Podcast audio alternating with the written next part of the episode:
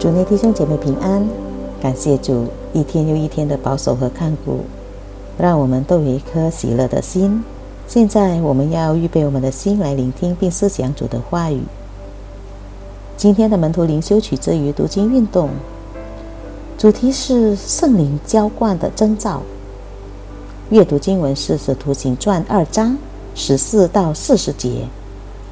我们一起低头祷告。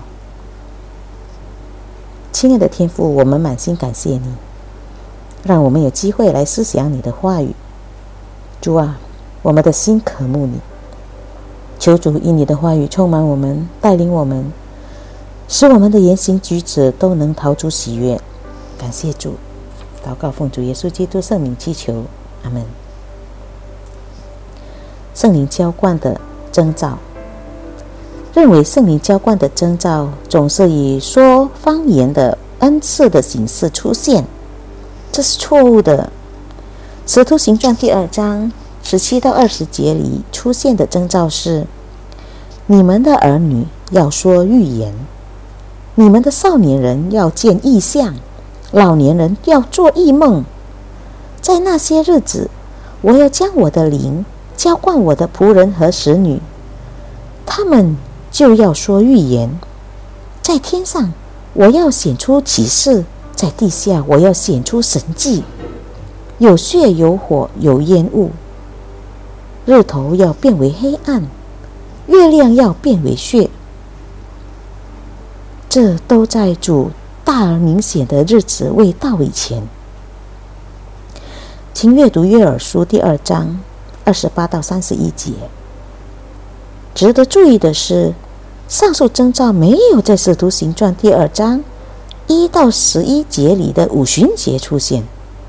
那一天没有预言、异象以及异梦，没有记载说那时太阳变为黑暗，月亮变为血。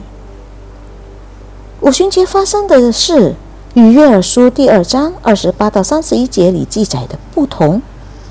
是否意味着使徒彼得摘录的经文错了，或路加这使徒行传作者的记载错了？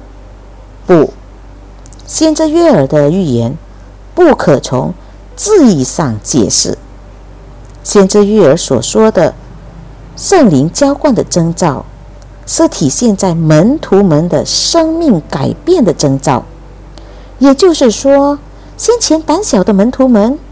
突然勇敢起来，向众人说话，以及超自然或超越思维的征兆，就是出现响声，好像一阵大风吹过，有石头如火焰显现出来。